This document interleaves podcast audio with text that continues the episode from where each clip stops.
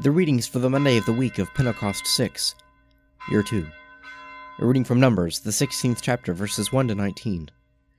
Now Korah, the son of Izhar, son of Kohath, son of Levi, and Dathan and Abiram, the sons of Eliab, and On, the son of Peleth, sons of Reuben, took men, and they rose up before Moses, with a number of the people of Israel, 250 leaders of the congregation, chosen from the assembly, well-known men. And they assembled themselves against Moses and against Aaron, and said to them, You have gone too far, for all the congregation are holy, every one of them, and the Lord is among them. Why then do you exalt yourselves above the assembly of the Lord? When Moses heard it, he fell on his face, and he said to Korah and all his company, In the morning the Lord will show who is his, and who is holy, and will cause him to come near to him. Him whom he will choose he will cause to come near to him. Do this, take censers, Korah, and all his company, put fire in them, and put incense upon them before the Lord tomorrow, and the man whom the Lord chooses shall be the Holy One. You have gone too far, sons of Levi. And Moses said to Korah, Hear now, you sons of Levi, is it too small a thing for you that the God of Israel has separated you from the congregation of Israel, to bring you near to himself, to do service in the tabernacle of the Lord, and to stand before the congregation to minister to them? And that he has brought you near him, and all your brethren, the sons of Levi, with you? And would you seek the priesthood also? Therefore it is against the Lord that you and all your company have gathered together. What is Aaron, that you murmur against him? And Moses sent to call Dathan and Abiram, the sons of Eliab, and they said, We will not come up.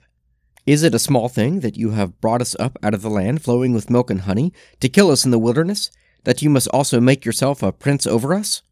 Moreover, you have not brought us into a land flowing with milk and honey, nor given us inheritance of fields and vineyards.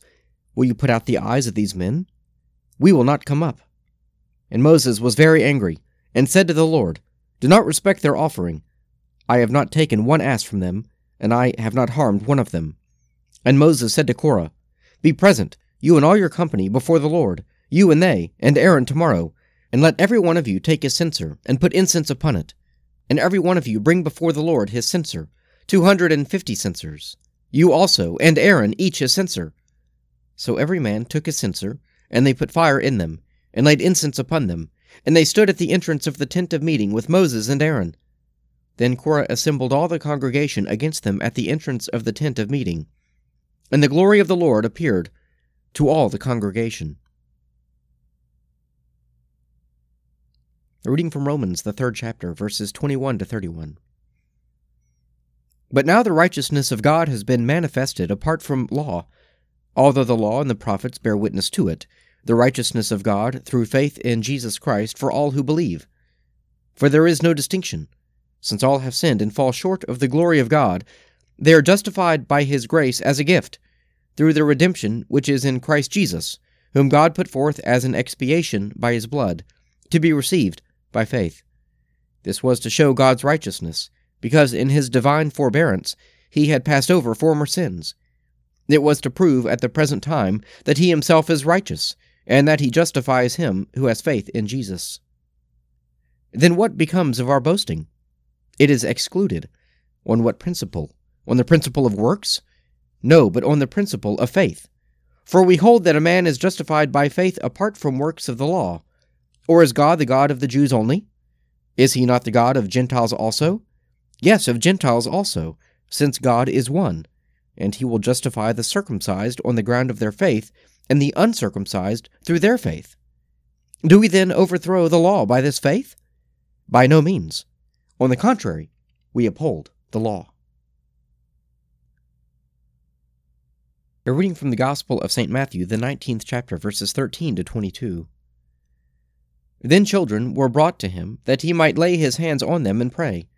The disciples rebuked the people, but Jesus said, Let the children come to me, and do not hinder them, for to such belongs the kingdom of heaven.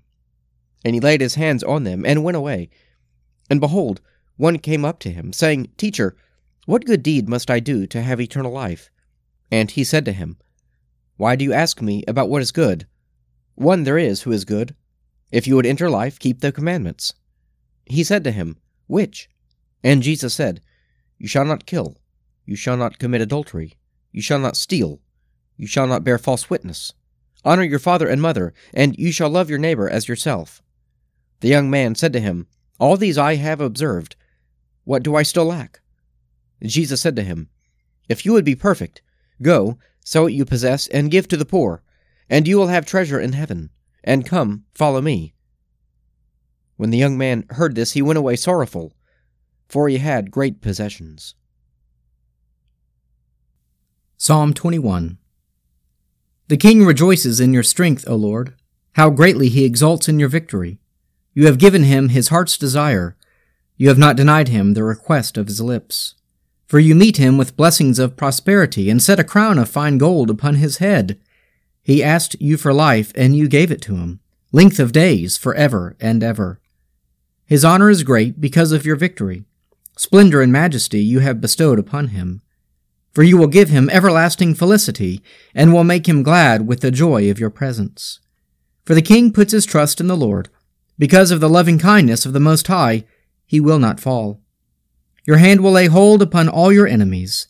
Your right hand will seize all those who hate you. You will make them like a fiery furnace at the time of your appearing, O Lord. You will swallow them up in your wrath, and fire shall consume them. You will destroy their offspring from the land, and their descendants from among the peoples of the earth. Though they intend evil against you, and devise wicked schemes, yet they shall not prevail.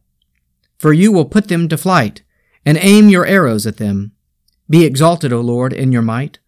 We will sing and praise your power. Let us pray. Our Father, who art in heaven, hallowed be thy name. Thy kingdom come, thy will be done, on earth as it is in heaven. Give us this day our daily bread, and forgive us our trespasses, as we forgive those who trespass against us. And lead us not into temptation, but deliver us from evil. For thine is the kingdom, and the power, and the glory, forever and ever. Amen.